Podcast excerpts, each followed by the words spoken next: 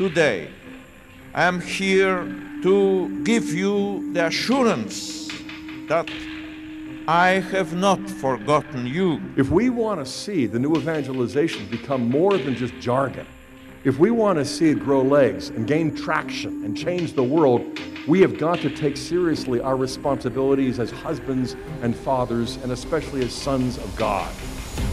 I want to propose to you then that something that our world is desperately in need of in the midst of this crisis is Catholic Christian masculinity. If you want to be a good father, then bring your children to confession with you. I can't get there unless I become a man of ascesis, a man of asceticism, a man of training. A man not doing penance, a man not disciplined, is not a man. You guys have upped your game. You know what, guys? I gotta say, I, I love this the concept of man show. Warning The Catholic Man Show is about to begin.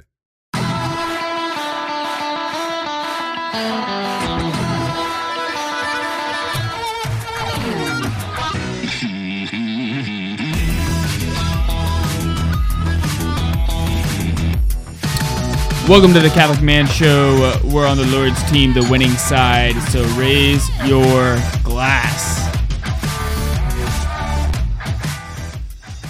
Adam Minihan here, sitting with David Niles. Juan is wow that that It- it- that ended ab- abruptly. Abruptly, yes. It did not fade that. out.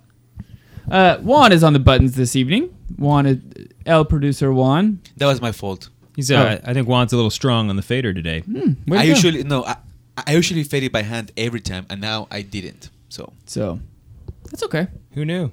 It's all right. Jim, it's good to have you here. It's good to see you. Hey, Jim. Jim Jim had a chance to hang out with his whole family Over the weekend. over the yeah. weekend.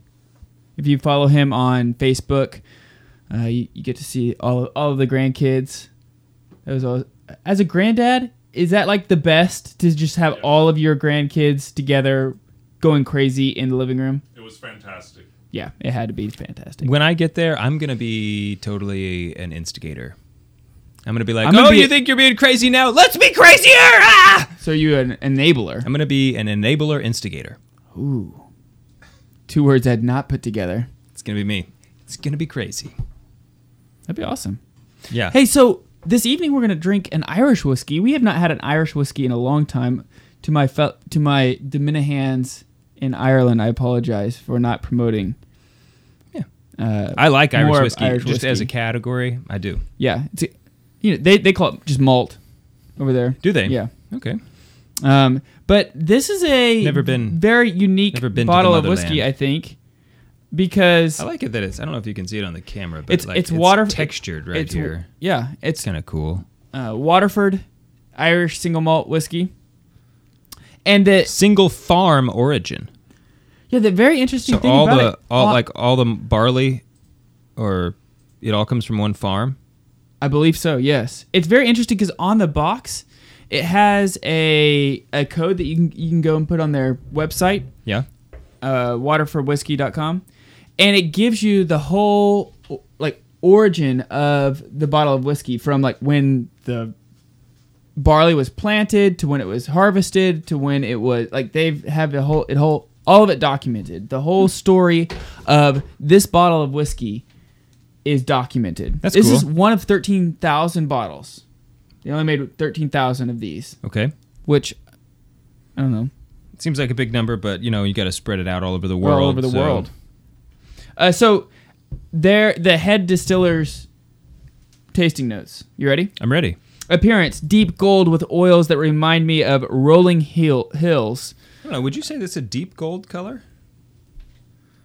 To me, it's more of a pale. I would call it more of a pale color than a deep color. Wouldn't Wouldn't you? I think I would.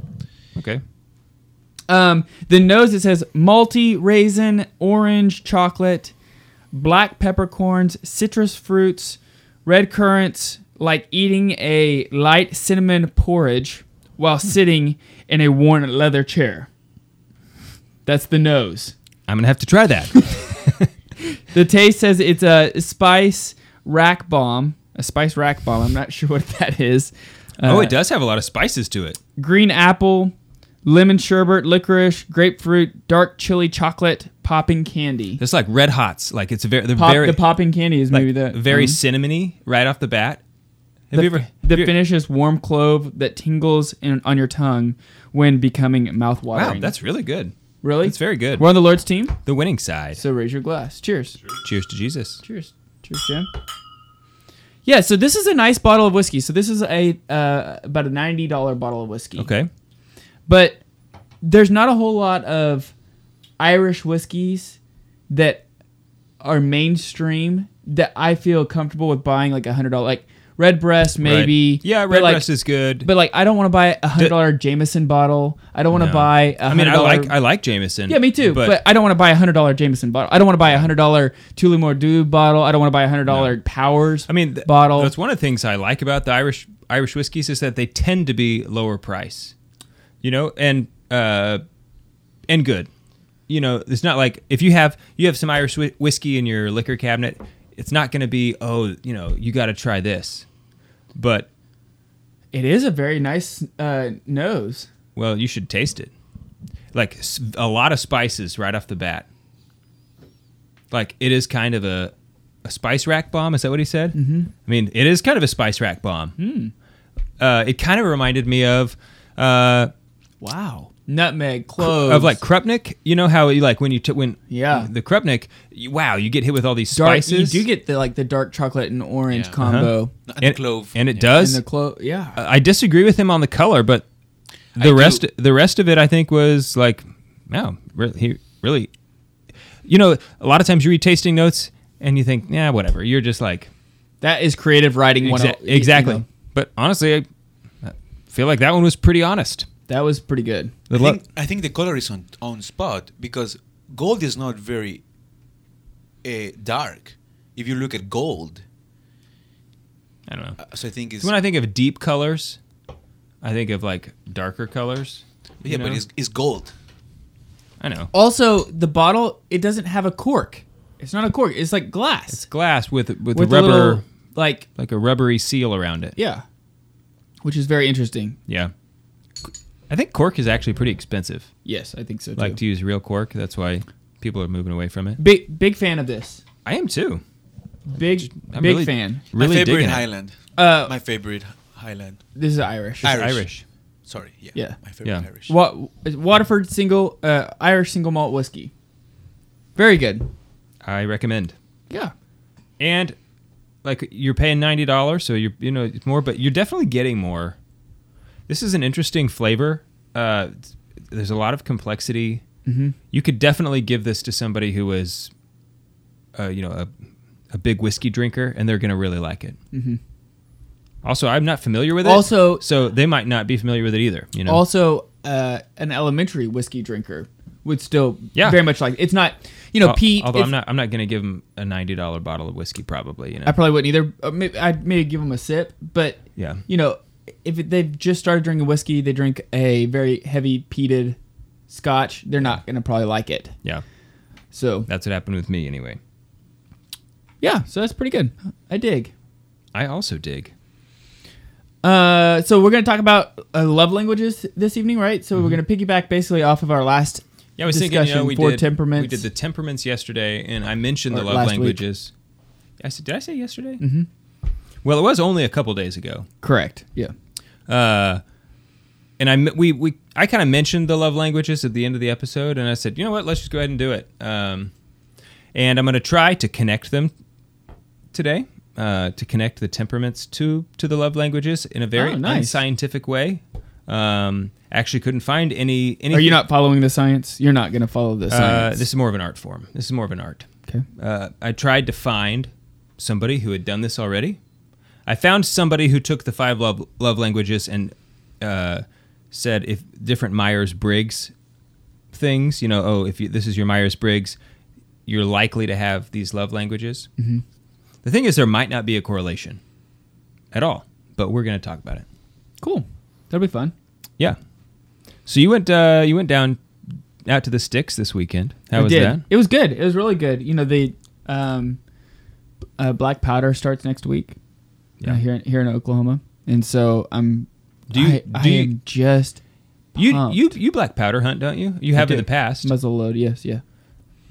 Do you borrow? Do you don't have a muzzle loader? I do, I do not have a muzzle loader. I, I I probably will buy one here pretty soon. They're pretty cheap. Really? Yeah, you know, two three hundred dollars. Mhm. You can get a, a, decent muzzle loader. Um, I, the only reason why I haven't is just because you put you know then you got to buy the optics for it. The optics is going to be two two times the amount of your muzzle loader most I mean, well, that's the case. You know, almost always. Yeah. So I just haven't most done it yet. expensive But yeah. I'm really excited just to get. I, I was like walking the uh, the trails uh, this weekend, and you know, you just get the feeling. I walked right up. I was probably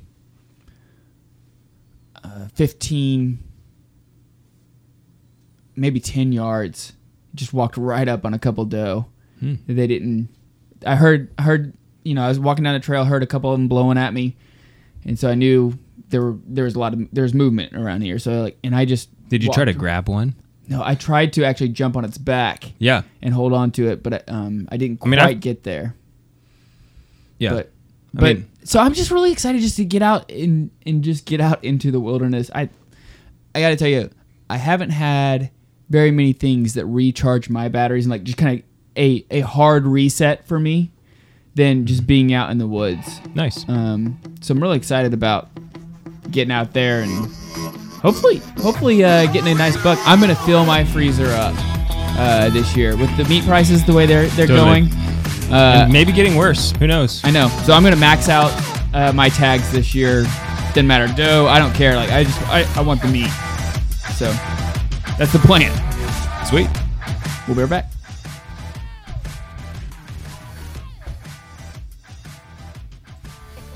I'm also buying a. qu- This segment of the Catholic Man Show is brought to you by the Catholic woodworker Jonathan Conrad. Focuses on equipping families for battle in the modern world. We're very excited that the Catholic Woodworker sponsors our show. Everything that they put out is top notch. It's heirloom quality, it's handmade. Whether it's home altars, crucifixes, or rosaries, they're actually now the producer of the official rosary of the Catholic Man Show. So go check it out. Yeah, if you use TCMS for the Catholic Man Show as a promo code, you get 10% off all of your purchases. Lets him know that we sent you. He'll continue supporting the show. Go support Jonathan at thecatholicwoodworker.com.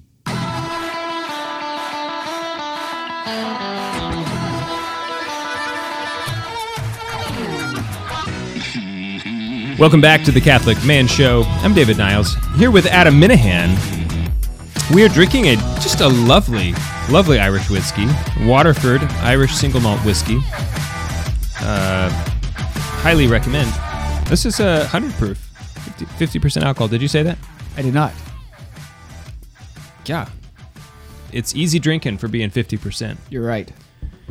Uh, so we're we we mentioned already we're going to be talking about the love languages today. Uh, so our man gear for today is a bouquet of flowers. Obvious connection there between. If you don't if you don't see the obvious connection, you will stick around. Uh, Adam, when was the last time you bought a bouquet of flowers for your wife? I bought a bouquet of flowers for my wife and a bouquet of flowers for your wife. Yeah. Uh, like three weeks ago. I was going to say you have bought my wife flowers more recently than I have. Yeah. That is true. But um, I don't know, three or four weeks ago. Wh- When was that? Um, yeah, ish. it was after the camp out, right? Yes. Yeah. It's three weeks ago?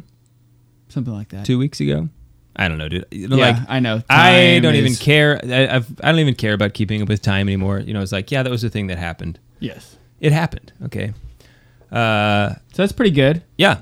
You know, I mean, it's if you don't know about buying flowers for your wife, you're doing it wrong.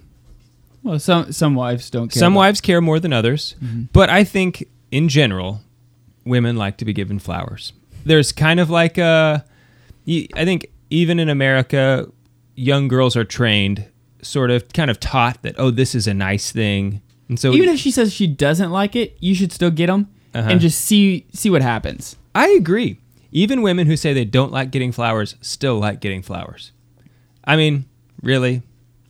And this is uh, this is some advice I heard a long time ago, and I think we've, we've mentioned it on the phone, but like On the it- phone? on the phone, I did say that on the phone, but I meant on the episode, On the show. on the show. Thank you. You're welcome. Man, I'm here for you. Look, I might need I might need some help today. I'm not sure. Uh, is that if you're in a situation, and there's a lot of people in a situation like this where you and your your spouse are struggling, you know, going through a rough patch. Yeah. Uh, happens to people. It happens to good couples. Happens, you know, to a lot of just just because you're a good have a good relationship, holy marriage doesn't mean you won't have a rough patch. You Sure. know, uh, buy your wife flowers every day. I mean, like there are some people who they think, oh, I'm on the verge of maybe getting divorced. Like we might be heading that way. Well, every day you're going to buy your wife flowers and you're going to bring them home. You don't have to like say anything about it. Just every single day, you're going to do the things that if she doesn't know that you love her, you're just going to do the things that say I love you anyway. Even if you don't feel like you love her, Mhm. you're going to do it anyway. Mhm. Every day. Doesn't have to be expensive flowers. No, and like Walmart has uh, some of the, some of the best, the longest lasting flowers I've ever bought. Do you know why? They dye their flowers. Yeah. They do. So like sometimes you see them and you're like, "Wow, that is a vibrant color purple. That's incredible." And then uh, you know, you have them in water for like 24 hours and then the water turns purple. Mhm. You know, that's because the dye But they, but they you know some of them you can get They look good still. five dollars Yeah. eight dollars Yeah, I found grocery stores. I mean, obviously, grocery stores are going to have cheaper flowers than a flower store. Mhm. Um, flowers, speaking of things that are going up in price, flowers have gone way up in price. I mean, like, uh, the wholesale flower prices have gone up by like 20, 20%. I mean it's it's crazy how much money you got to spend just on something that's gonna die. I know. And you even got to buy him flowers. Good luck with that, buddy. What's the guy's name? Sneed? Josh Sneed. Josh yeah. Sneed. Yeah, that was a. It's a good. It's a good. It's a, it's a good joke. Went to Amish country. Did not care for it. You know what it was? The people. I understand you're friends with them. I did not care for them. Again, a joke from the Super funny. Yeah. Also on uh, what is that? Video Angel or whatever. So it's Vid a Angel. clean. Yeah, it's, it's, a it's clean part of comedy. their dry bar comedy series. Yeah. Yeah. Anyway, so uh, okay, so So so flowers. You know, um, there's a lot of different reasons to buy flowers. I also have tried to establish a tradition with uh, not a whole lot of success uh, because I forget to keep doing it sometimes. Uh, on my daughter's feast day, to go get him a rose or something, just like one nice flower. Sure. I've done it sometimes, and I've forgotten to do it sometimes. Uh, you know, I'm a sinner.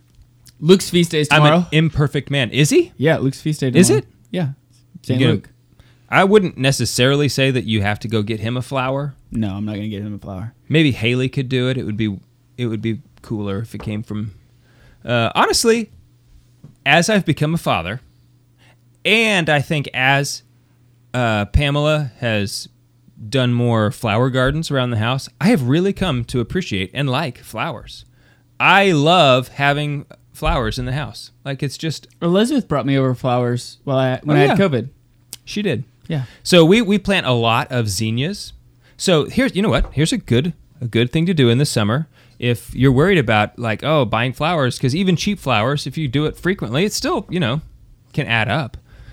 Uh, zinnias if you plant them if you plant zinnias they they're prolific they grow a lot of flowers all summer long so it's not like they bloom and then And then and then stop right. Also they make excellent cut flowers because when they die they just kind of like die in place and they just like stand there.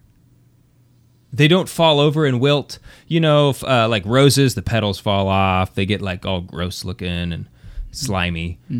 Zinnias don't do that they just kind of slowly fade in color but you don't even notice it until you bring in fresh zinnias and you put them in and you say oh those are old zinnias so they're really awesome uh, so next summer, plant some, and you can have fresh cut flowers for your house. You can uh, give them away because really they, they grow a lot, and they're very beautiful.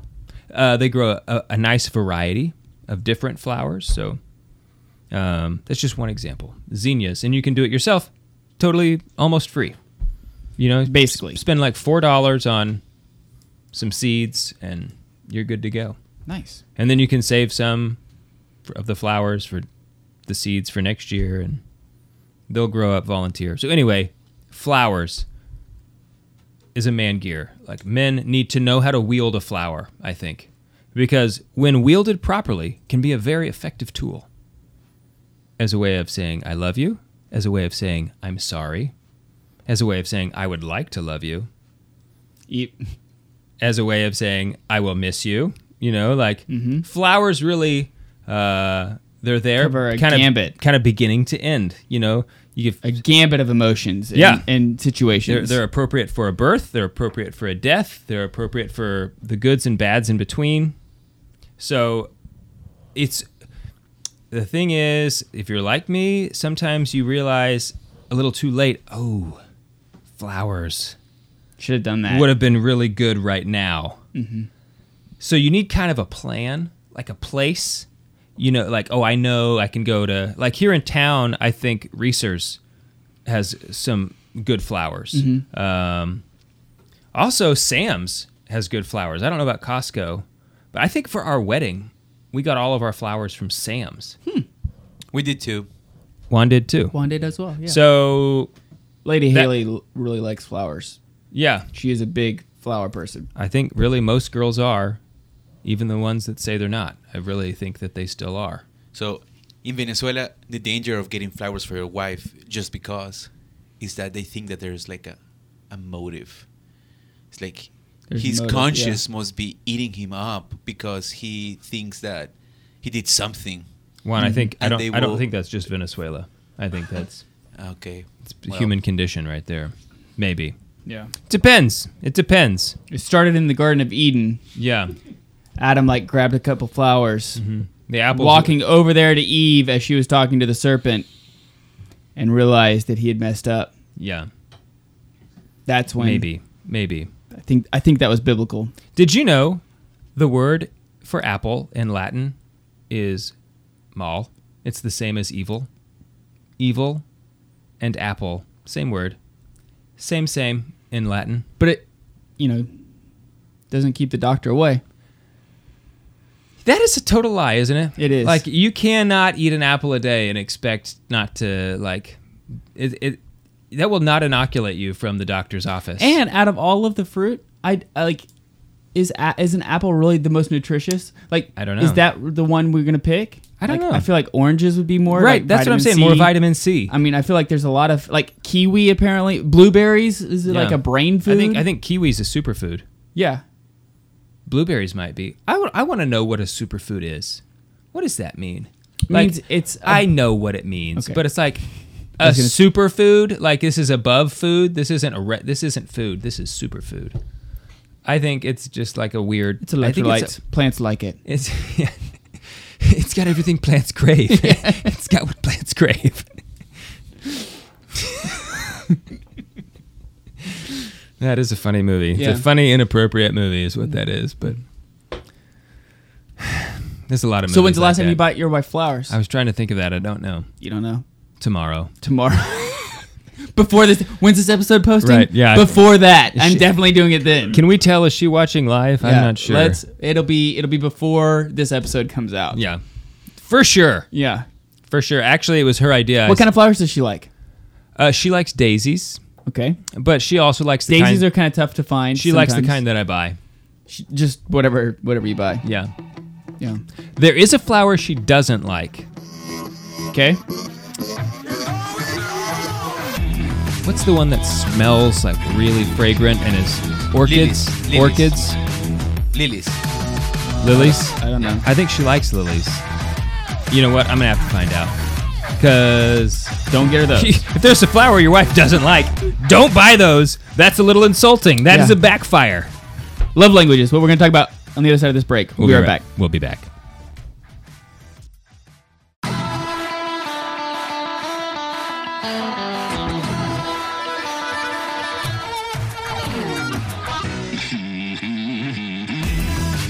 Welcome back to the Catholic Man Show. We're sitting here drinking a little bit of Irish whiskey. Haven't had Irish whiskey in a while, but We're drinking it. I think that one of the reasons why it's so good is we're drinking it in a Catholic Man Show Glencairn glass. If you don't know what a Glencairn glass is, it is a whiskey glass designed by science to make the whiskey taste better. And then we add even more to the science by adding laser etched logo into the Glencairn glass. laser laser etched with lasers. with lasers. And we actually give these away as a thank you gift to all of our $10 and up patrons. So if you go to patreon.com slash the Catholic Man Show, support our show, 100% of the money that you donate goes back into the show. Dave and I don't take any of the uh, any of the cash, and uh, we just try to make the show better. we try. We try. So anyway, support the show if you if you feel called. Oh, look at this. Oh, yours isn't. Uh, you, you didn't have one. That one has that one has no. That, I'll bet your whiskey tastes terrible, Jim. you Compared don't, to even, you don't even have a logo on yours. Yeah, it doesn't taste as good for you.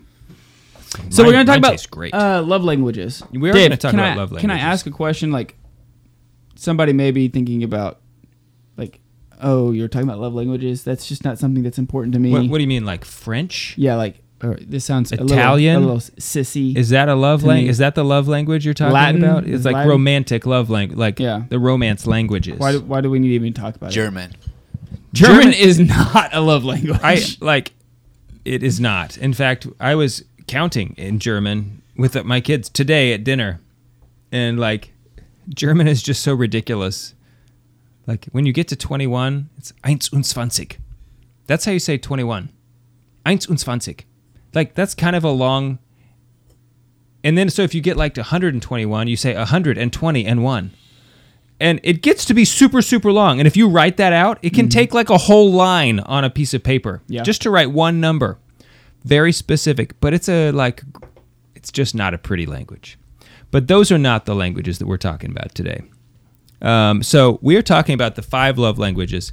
These are words of affirmation, Okay. acts of service, Okay. uh, quality time, gift giving, and physical touch. Okay. Why? Why are these important?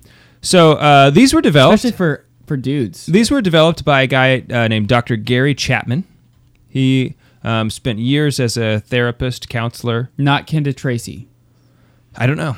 Okay. Cannot confirm or deny. Okay. Uh, and so he was kind of like reviewing his, at some point, reviewing all of these cases he'd worked on, you know, couples therapy, and realized that it was very common for him to get somebody in his, a couple in his office where one of the per, one of the people in the relationship says he doesn't love me, and the other person saying like I don't love you. What do you mean I don't love you? Like I do, like look at every all you know like how can you say I don't love you? You know, and like here's why you should know that I love you. Here's a litany of things that I have done for you to show you that I love you. Like, and then like you know, like just today, I you know, like I unloaded the dish. I got up early to unload the dishwasher for you. You know, and uh, so he realized that some people, whether it's for you know for whatever reason, uh, just your personality type, uh, probably your family of origin has a lot to do with it. You know how how were you raised? How did you watch affection being given? You know, in your own family. Sure. That some people interpret thing interpret love in different ways. And so that the, and he broke them down into these five languages that um, some people feel loved when somebody else gives them words of affirmation. Where that might not be the thing that makes somebody else feel loved. For, for somebody else it might be um, acts of service. Like oh when you stop what you're doing to uh, you know take out the trash for me or to uh, you you you drove my car to fill it up with gas and brought it back you know before you before you went home or you know something like that. Mhm. those kinds of things make other people feel good. And another person it might be giving giving them a gift. Um, That's something you're really good at. if i can buy it i can give it but uh, it's not my strong suit. I do like getting gifts. I like getting i like it when i like to have friends who that's their love language it's definitely Wine. juan's love language Yeah. big time Mhm. um, so anyway pamela and i lady pamela we do uh, the catholic engaged encounter here for the in the diocese and that's just one of the things that's on the weekend you know we take these couples they're engaged and that's You're prepping them for marriage. It's Yeah. a marriage prep marriage prep weekend.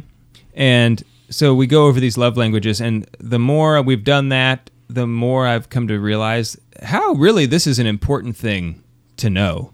Um, and it's it, Dr. Gary Chapman. He took this research that he'd been done. He put it out in a book in 1992. So it's not even that old. I mean, this is kind of like new official information. Not that people didn't know this before, but he, I think, took the time to really categorize it in a way that was Hadn't never been done. had not been formalized. Um, and one of the things that he he comments on is in the book of Titus, chapter two, verse four. Is talking about get the older women in the community together and have them teach the younger women how to love their husbands and their children. Okay, and at you know at first you could say, oh, I could see, yeah, the older women are going to teach the younger women how to love their husbands, but and their children, you know, doesn't a mother know how to love her child? I mean, that's just kind of innate. Uh, When a, I mean, with you know obviously with some exceptions, but for the most part, when a woman becomes a mother, she knows how to love that child. So it's it's interesting that Paul would be saying to get the older women to teach these younger women how to love their husbands and even their children. Um, and it's just because not all people experience love in the same way.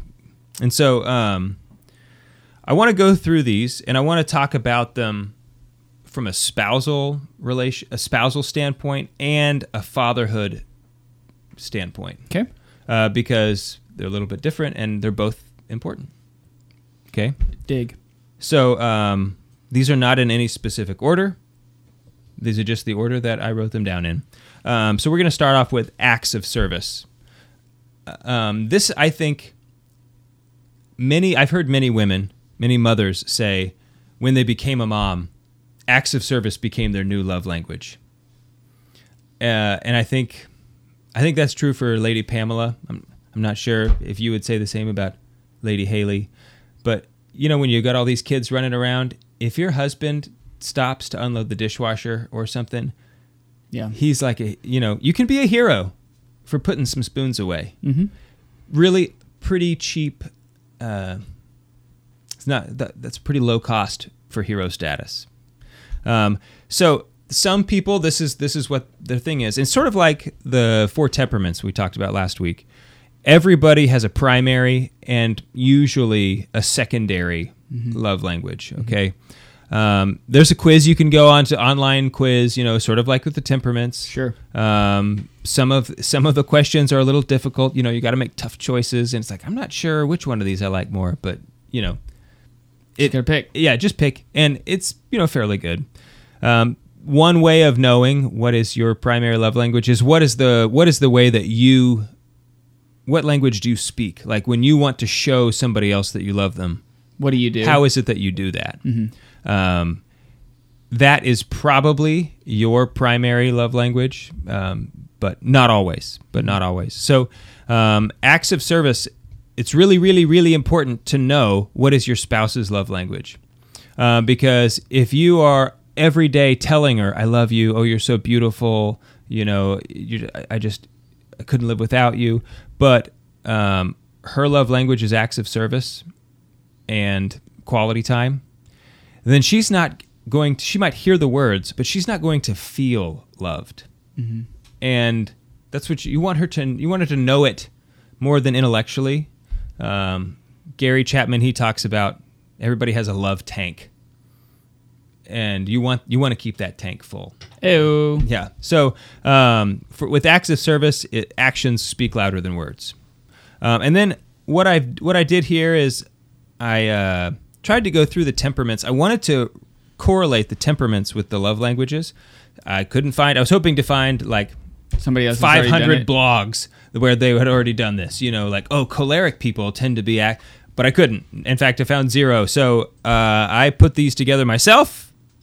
Therefore, they have no scientific or research behind them. But it seems to me like choleric and phlegmatic people would be acts of service. Um, would would really prefer acts of service. Like a choleric person, they're a go getter. They want to get things done. You know, they, they want to like check off boxes. You know, so if you're helping them do that, seems like they would be down. They they would really like that. Um, and Adam, just if you have any stories you want to tell about any of these along the way, let me just invite you to jump in. Okay. Uh, the second one is words of affirmation. Um, I think this is one. I don't know if this is my primary love language, but um, this is definitely one of my. When you say that, you mean like what? This is what I like to receive- receive. Yeah, what I like to I just receive. want to make sure. Yeah. Uh, I think I like to receive words of affirmation because for me, humility is just so easy. Mhm. Um, that It's it's, nice to be- it- it's not humility for me is not even very meritorious anymore because it's just so easy for me to be humble because But it's nice to, for others to recognize. well, so when people shower me with flowery compliments, it finally okay, it makes staying humble a little bit harder. And so finally now I have a, a, Now you have a- a challenge. challenge Now I can actually like earn some grace. I see. You know, like cuz that's how you get to heaven. Is you know, you got to earn, Earn it. it, Yeah. um words of affirmation. Uh, just you know, it's it is what it says. When you encourage people and you tell them nice things, give them compliments, uh, or just tell them that they're good at something, recognizing that they are good at something. We'll talk about this more on the other side of the break. but- Dave, I think This you're doing a the- great job thus far. Thank you. In the third segment, I thought you really did a great job of understanding. Thank you, Adam. Yeah. I don't think so. I hate you, Juan.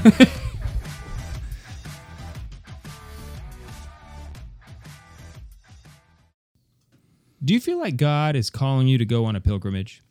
Well, for the last 34 years, Select International Tours has been leading pilgrimages to holy sites all over the world. And you want when you go on pilgrimages, Dave, you want to make sure you have the great, the best hotels. You're touring with the best guides, and every detail has been addressed. And that's exactly what you're getting with Select International Tours. So, for more information, go to their brand new website, selectinternationaltours.com. They have been a sponsor of the Catholic Man Show for a long time now. Even during the COVID pandemic, they were still sponsoring our show. A lot of other tour companies were really shutting down. These guys were consistent. So go to selectinternationaltours.com to find out more information about all the great pilgrimages they offer all over the world.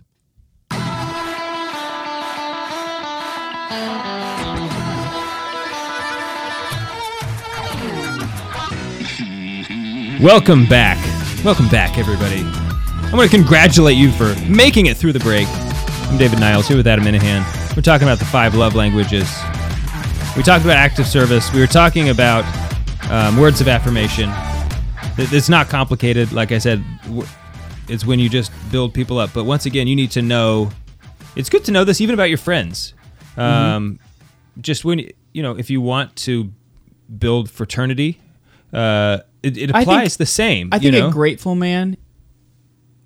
Uh, I think words of affirmation come very easy for a man who's grateful. I think you're right. Totally. Um, if you have, if you, if you're focused on all the blessings that you have in your life and uh, all of the things that your friends do for you, your wife does for you, even your kids do Yeah. for you, and you are uh, aware of, of those situations and you acknowledge them, words of affirmation come very, very easy. In fact, it's just a part of who you are. Yeah, I agree with that because you cannot be grateful and selfish at the same time. Those are opposite Mm-hmm. In fact, sides of the spectrum. a lot of times, I, I when I have buddies who, who've said like, "Hey, I'm depressed," or I, you know, I'm I'm down or I'm stressed. I said one of the things I, I tell them is like, you should start thinking uh, like go out of your way to help other people, Mhm. because the the big the, like and just this is a person this is a anecdotal evidence. This is just for me personally. Like when I get too stressed or like starting to feel kind of down in the dumps, in order to get out of that, the quickest way for me to get out of it is just to start helping other people. Yeah, and to count your blessings. I mean, Right. It's hard to say say that to somebody who's depressed. You know, like, oh, well, you should be more thankful for this stuff. The good, Right. You know, but if you uh, if you tell them but if you, help, turn yourself help other people from inward, that's a good way to do it. Yeah. yeah, because it doesn't seem like you're saying, oh, well, you're stupid for feeling depressed. Right. You know, because Don't do that. If someone says I'm just depressed, and somebody else says, well, you should really be thankful and count your blessings, that doesn't go. That doesn't help. You know, That doesn't help. that's not. It's not But- gonna. It's not gonna be interpreted well. But I think that as you know, as we continue growing in in in virtue, as you continue uh, understanding all the many blessings and gifts that that, that the Lord has bestowed on you and Yeah. your family. A words of affirmation should just be kind of a, a second language. So I think uh, people who would appreciate words of affirmation are the sanguine and the melancholic. Sanguine I think mel- I think melancholic. definitely, and the sanguine, you know, they're like the social butterfly. You know, very Mm-hmm. popular. They want you to. T- they want to hear like how great they are, and Mm-hmm. you know. So, um, the third one is quality time. I think this is the worst one for people to have, uh, just because like Takes the most time. I can't just buy something for you. But this, you know, this is like typically I think this would be children's love language. Uh, yeah, it could be. You're right. I think and m- your love languages do change as we, as I mentioned. Like I've had As a lot of grow. women tell me when I became a mom, my love languages changed. I didn't know you became a mom. Well, they told me that. They said, I had the women tell me in quotes when I became a mom, Okay. not when I became a mom. I know that was a little But it was- confusing, but That's what they were saying. Okay. I was quoting them, and you can quote me on the quote that I quoted to you. okay. Um, But I think children. Yeah, uh, you're you right. know, I think love language for a child. They is, defi- they certainly need time. that, you That's know. why get off your phone and be with your son and daughter. Uh, and it's it's not and really all of these things do portray love to everybody but it's not the way that is going to like fill up their love tank necessarily um, so for quality time what does that mean it doesn't actually mean like oh s- come sit with me for an hour like i just No, want- it just means being present. It means- this is like this whole talk that we had uh, last episode when I was telling you, like I was trying to be more present in things that I was doing and not uh, Right. trying to multitask. Uh, really striving to to to be the JP two, where Right. when I sit down with you, you know I'm not looking around for somebody else to talk to. I'm not interested in what my phone's happening. I'm not interested in what.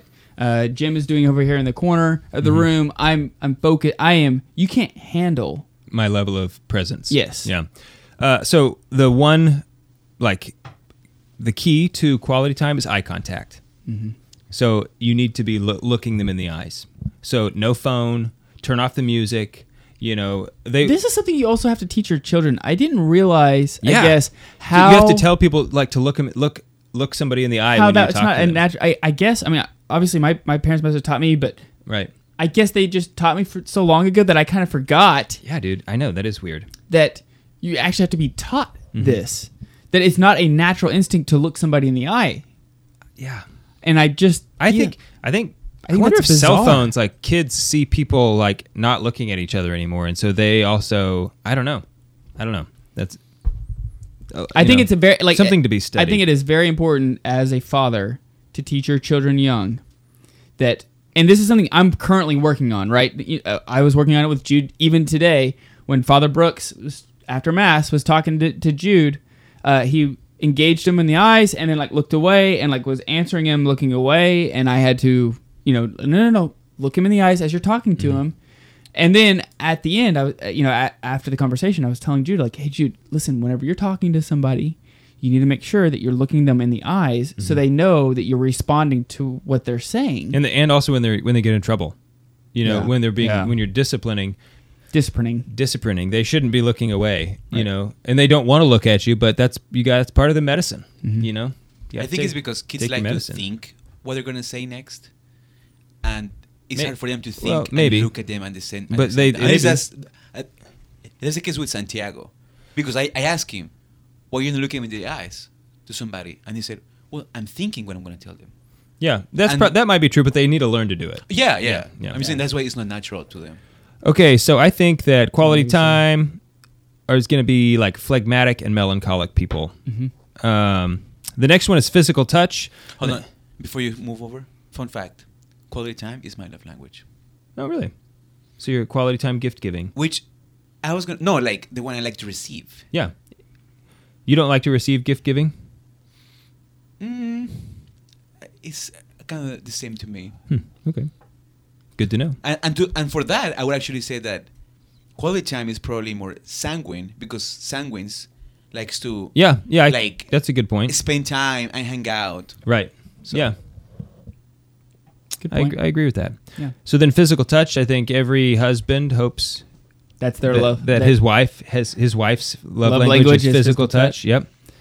She just loves it when I when I touch her a lot. So Can I- it's can a I- pretty great marriage, you Uh, know. can, so let me let me tell you. Here's a story. You asked me to jump yeah, in. yeah, please. Here's a story that really um, affected me uh, throughout my life, uh, and, and something that made an, a, a deep impression on me, uh, and something that I try to do as well that my father did that like it taught me, and I and I didn't understand it as a kid growing up, um, but as I've gotten older, I've realized the importance of it. And it, what it, what it is is he, at as he came home every single day from work, the very first thing he did when he walked through that front door was find my mom and give her a kiss.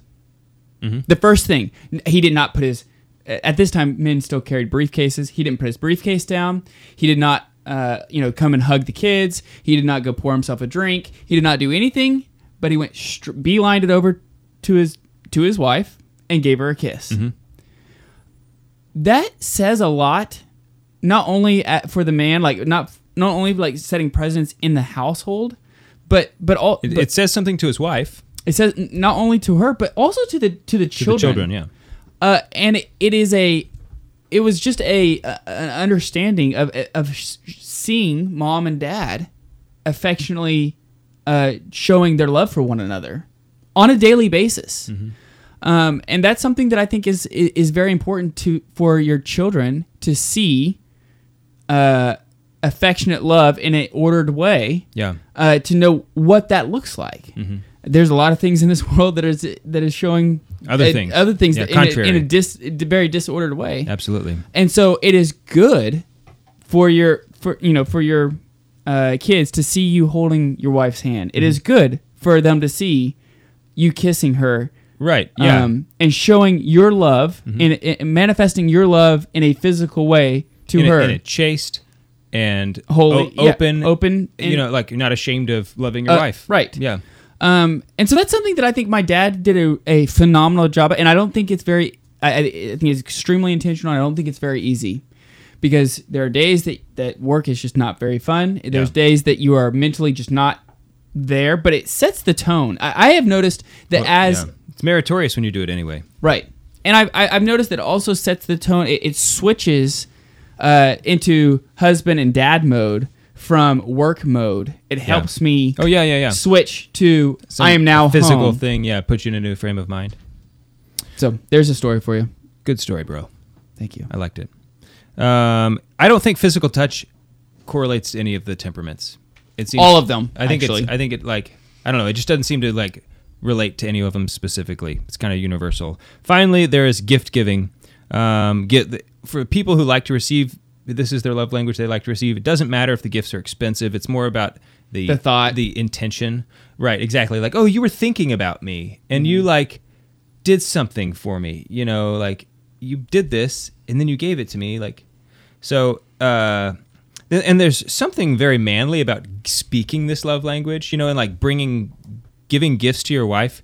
As men, we are gift givers in our bodies. Okay. So we are the keeper and the giver of the gift.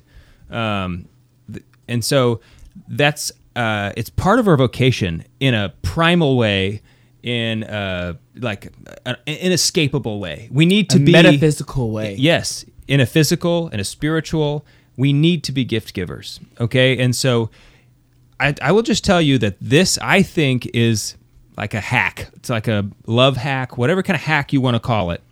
But if you don't know what your wife's love language is, you need to find out and you need to make a habit, be a virtuous man, make a habit of speaking that language every single day. So you need to like add it to your thing. I prayed today and I spoke my life's my wife's love language because she needs to know that the, that she is loved, okay?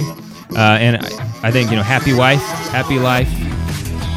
A wife who feels loved is going to be a happy wife. So Google it. Love language, five love language test, and figure it out for you and your kids. On the Lo- Lord's team. The winning side. So raise your glass. Cheers to Jesus.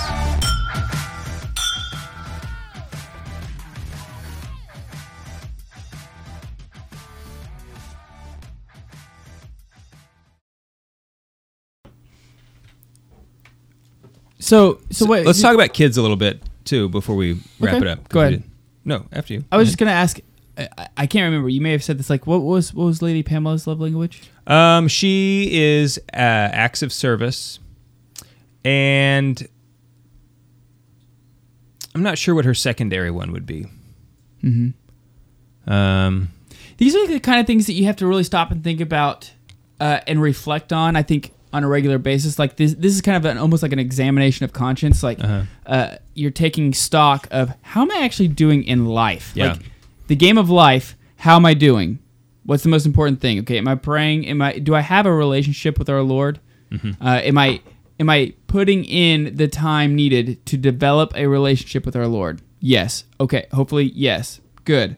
Okay. Now, what about the people around me that you know I love the most? the important people, the the people that uh, are part of your vocation. Right.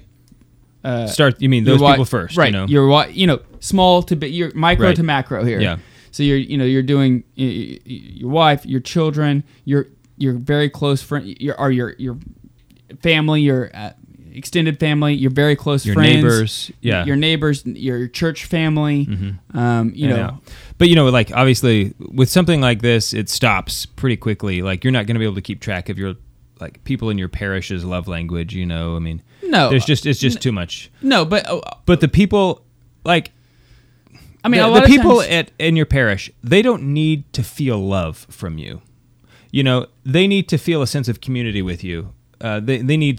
There are certainly things that they you have a responsibility, and Mhm. that they would you could say are a need that they have from you. But for the most part, those people don't need to feel loved from you because you're not the one responsible for whether or not they feel loved, right? Uh, if if they have if they have a spouse, like that's their spouse's job probably. It- when it comes to like this kind of stuff, I think. Okay. Um, but I agree, I agree with what you're saying. Yeah. You know that, yeah, uh, solid subsidiarity. you know, yeah. you start with people and I, and I- closest and to you. I think that's the you know that's the best way to um, evangelize is is sh- like how, whatever you you're good at showing your love language, whether it's uh, words of affirmation, whether it's just like reaching out, spending Mhm. quality time with somebody. Um, you know, I, I I'm a pre- I'm pretty good most of the time of reaching out to people and communicating with them, even if I haven't talked to them in a long time. Yeah. checking in on them. Hey, how you doing? What are you up to? Uh, I try my best to still write I'm letters. not good at that. Uh, you know, uh, once a month I have to terrible people. handwriting. Um, uh, or send a text message to people that I haven't talked to in a while, reaching out to them, letting them know I'm thinking about them. There is an uh, element of evangelization here because your evangelization efforts will probably be much more fruitful with the people who they prefer to receive the love language that you speak. Mm. That makes sense. You know, like it- Juan speaks the gift giving love language. Well, he's probably going to be very effective, more effective at evangelizing people who like to receive gifts, Mhm. okay? Because he's going to be able to make them feel loved and Loved. cared for Sure. easier, right? Right. It's going to be more natural for him. So uh, it's something to be aware of. Not only what is it you like to receive, but how is it that you speak and what what language you like to speak when you're, you know. That's not really what we were talking about today, but from an evangelization standpoint, that is going to make a difference, Mhm. you know. So it's just something to be aware of. Um, finally, I just want to talk about your kids. Kids? Yeah, let's do that. We talked about last week, you know, different kids, different temperaments. You have to adapt. And dis- discipline Dis- exactly. Discipline in different ways. Mhm. Um, Hold on. So before we switch to kids, we have a question from the audience. oh. Oh, okay. Okay. I like it. what do you do when your wife says she has all five languages? I'll call her a liar. Pick, I'm just kidding. Don't pick, do that. Pick physical touch. Yeah, exactly. Pick the ones. I guess it's dealer's choice.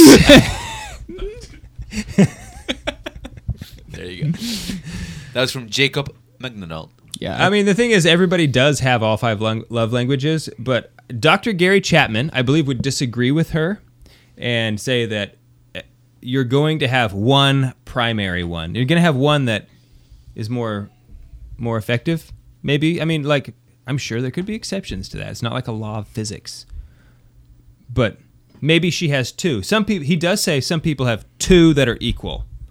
And they don't really have a primary one and a secondary one. They just have these two that are kind of tied.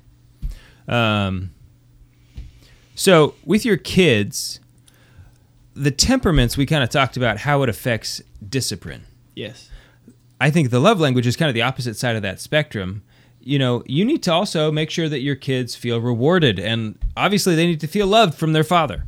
If if your children are growing up and they don't feel like their father loves them, you know, like there's going to be a like a barrage of psychological uh, Yeah, d- deep- defects deep later deep in life. issues, Yeah, deep issues. They don't know how Exactly. uh, our our father loves them. Yeah, and not to mention like all the money they're going to spend on therapy as an adult. You know, it's just it's going to be ridiculous. You know, and maybe never mind. Yeah. So, um, it's very important that when you do that, you are like aware of what your child is, and like you probably don't have to work too hard to figure that out. No, no, kids are very easy to figure this out, right? Right.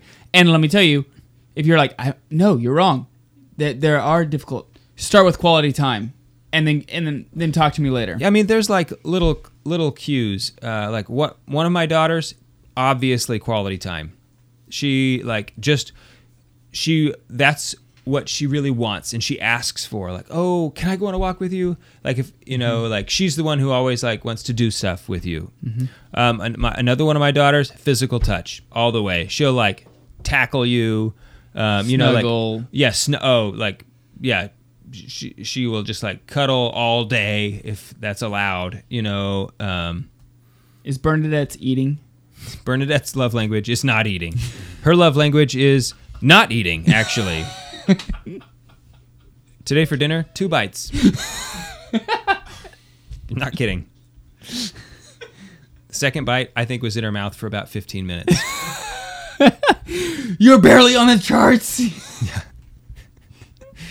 I pray for her more. Yeah. Please do. and me. And pray for me.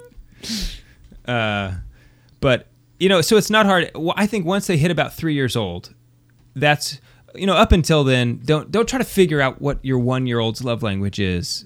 It's, you know, it's probably food and tickling or something. I don't know. But once they're about three, that's when their personality starts to come out a little bit more. Um, and then you can start to kind of see what it is. You know, like, do your boys try to trip you when you walk through the room? Or do they, like, you know, like say, oh, you old man, you know, like, are they trying to, like, play, you know, have fun in antagonizing you a little bit? You know, like maybe it's like words of affirmation, you know, that they're Mhm. trying to, like, be playfully get out of you or are they pushing you around or you you can figure it out um, but you really need to know that uh, just dr gary chapman he got a lot of testimony about kids he's had in his office who he says my parents don't love me they love my brother they love my sister but they don't love me Is this that's he it- sounds exact that is i do an incredible G- dr gary chapman Is this im- child impression like, actually uh, is this Barry White? No, but Dr. Gary Chapman, I will just tell you, and I honestly, I do an incredible Dr. Gary Chapman, that when he talks, he sounds exactly like this. Okay? Now, they might love my brother, but they don't love me. I don't know where he's from. Wait, this sounds like a- this is like this is like a preacher man now. Well, he kind of I think he's got he's got a little bit of that in him. Okay. I don't know where he's from. Maybe one of the Carolinas. Uh, but he tells this story. It's like when I was a, when I was a boy, my mother she always made me vacuum floors, and I said if there's one thing I'm never doing when I get out of here, I'm never gonna sweep floors. And now I'm married, and my wife, her love language is acts of service, and here I am vacuuming floors. But I get all, but I get credit all the way for it. And you know, he, anyway, he just it's he's pretty funny. Like, especially the second time you watch his DVDs. okay, it's sort of like Napoleon Dynamite. The first time you watch it, you're like, this is not funny, and then you watch it again, you're like, you know what, this is very funny. I like it. Uh, so he does have this book I brought, uh, the five love languages of children, and so in here he goes through. It's it's a it's really a pretty good book. He talks about how to discipline. Like, what do you do if your child's love language is words of affirmation, and you know how are they gonna take uh, you know discipline when you're being have to like correcting them verbally. You know how does that affect them and as compared compared to other children and um, so it's a good book. uh, especially for new new parents. I think uh, easy. It's not a hard read. Um, the Five Love Languages. His other book is also good, but this is just something that I think like isn't necessarily uh, in innate. You know, you're not just going to know this. Mhm. Obviously, if even St. Paul was talking about it, you know, that the older women should teach the younger women Mhm. how to love their children, how to love their husbands. Mhm, mhm. Um, so that's something that we need to take seriously as vocations, as husbands and fathers, as brothers, um, friends, sons. We we need to know these things that some people speak different languages, like French, and German is ugly. So, any other uh, any other thoughts? I mean, obviously, what What do you think you're? What are your what What do you like to receive? physical touch. Depends. Is it after 10 p.m.? Yeah. um. So I, I, It changes after dinner. It changes after. I don't know. It depends. Did I eat something light? Uh, something like soup. Um. Uh, Does that matter? That was just, a, this is Michael Scott. You know. Oh, that's what are, you a- gonna, what are you gonna have for dinner? Something light, maybe soup. When he's talking about like having sex for the first time with. Oh, really? Yeah. I didn't remember that one. Okay. Anyway. Um, so I I- yeah so I, but I also th- I think um, all, uh, probably words of affirmation Mhm. would, would would be one of my like probably one of mine. Mm-hmm. Yeah, the thing about physical touch is that it's, like- easy with your wife, but it's like Yeah. with everybody else. Yeah, What I- do you do?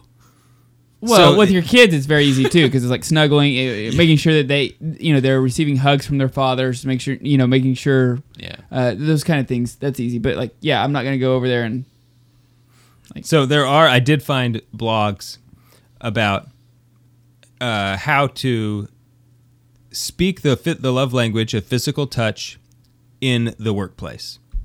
I didn't read any of them because Oh, that's not what I was Gonna talk about, But, but- it is something that is being discussed on the internets, and maybe I will go back and read them I because look.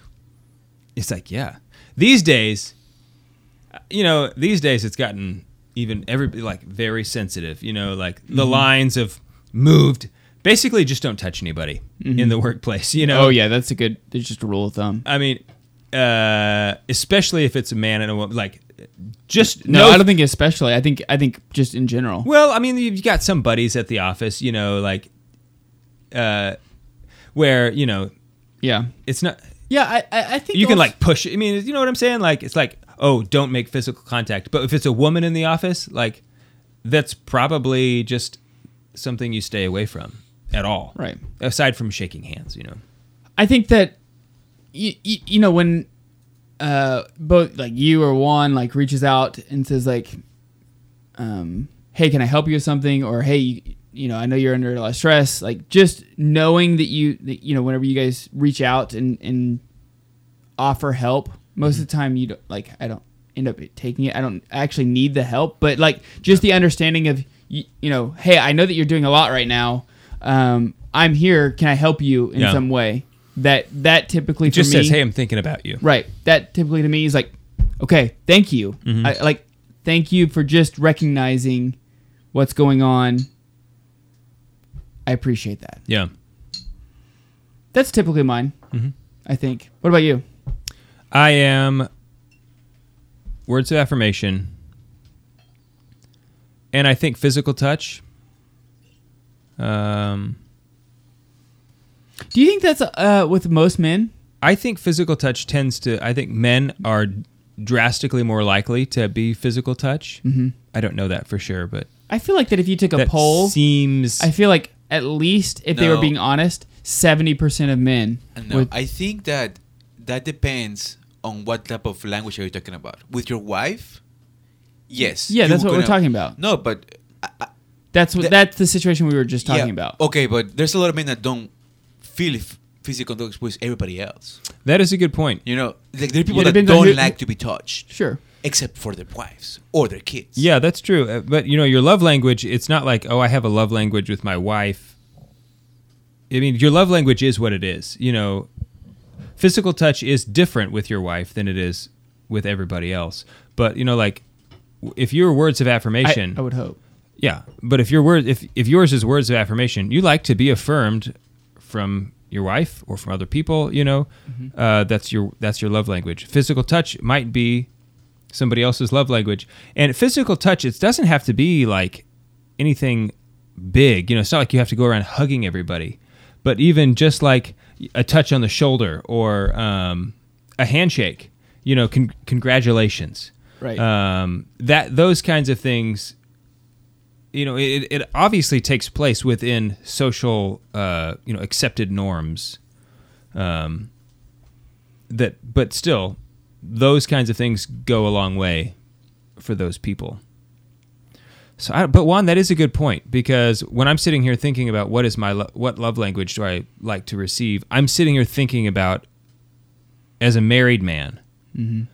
Um, but I don't know that I would like it if like other people were touching me, you know, or you know, Well, like. I think I think you have different love languages. but once again, but, people. I, but I'm still doing it. I'm thinking about oh, touching me as if like they're gonna be they're gonna be like rubbing my shoulder or something. Right. Th- th- obviously, they wouldn't do that. I don't know. I'm gonna have to think about this again and take the test again because I took the test years ago and I don't remember what it said.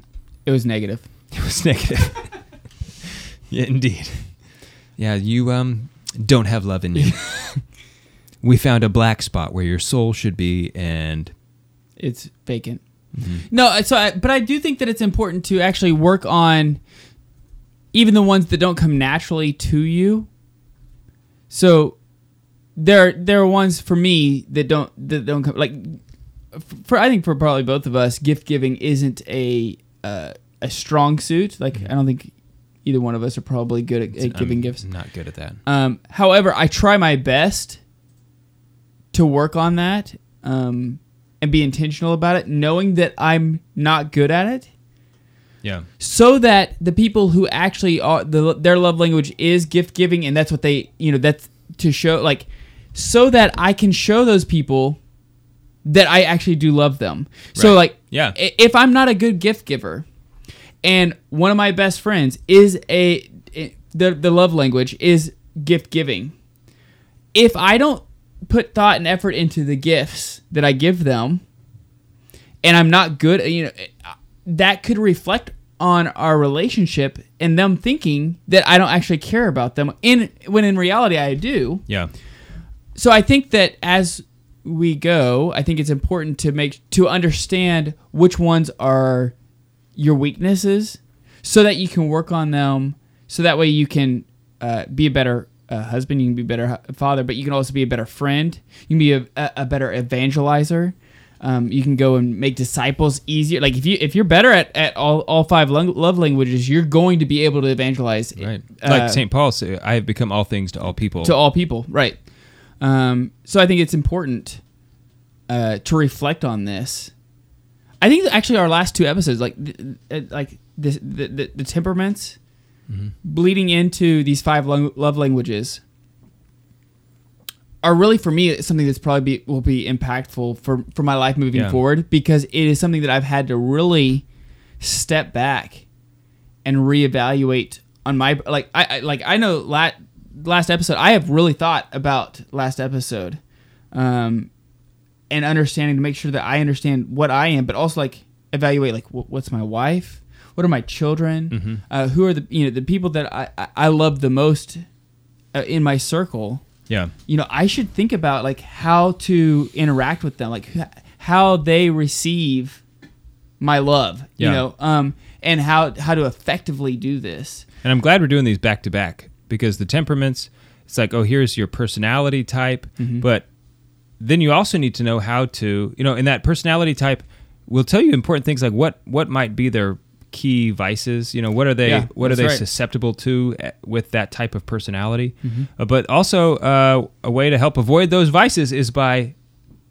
that especially for your kids that they grow up knowing love right Mhm. and so that they know they know what to to strive after as an adult that it's kind of ingrained into them that I I did know real love as a as a child so I know what it really is Mhm. um, so I'm not distracted by these fake folk yeah a faux faux loves faux exactly uh, I realize that these are cheap and inadequate these bogus loves exactly Um, but it just I cannot say it enough. Uh, and Dr. Gary Chapman, he does talk about, you know, like, well, what if, what if your spouse's love language is physical touch, and I'm just not a touchy person. In my family, we didn't, we just weren't touchy feely, and I'm not sure if I feel comfortable being all touchy. You know, and he he says like basically, it's not your love language; it's his, it's your spouse's love language, Mhm. and that's like that's what makes it an act of love. It's it's not about You're- you. yeah. It's about them. And Right. you want them to feel loved. They will speak your love language to make you feel loved. Right. And when you start doing this back and forth and uh you make decisions. It's intentional decisions. Right. It it It's does it- feelings. It, fuels itself. You know, like the more if your wife, if you get good at speaking her love language, she and she feels loved. I, t- I you know what? She's gonna get good at speaking yours because she's just gonna be she's gonna be happy. She's gonna be proud of her husband. She's gonna want to make she's gonna want to make her husband feel as great as she feels. You know, and um, this really is like a, a key to a happy marriage is well yeah we need to love each other but what does that look like for my wife Mhm. what does it look like for you know my children? Mm-hmm. um, because a lot of people they speak this love language and that's just not what fills up the other person's tank. Mhm. so write it down. Otherwise you'll forget probably because that's what happens to me. I forget. It's like what was it? I know we talked about this. So write it down and then you can always refer back. Make a habit. Every day you can't go to bed unless you've done at least one thing to speak your your wife's love language We're on the Lord's team. the winning side So raise your glass. cheers to jesus Cheers.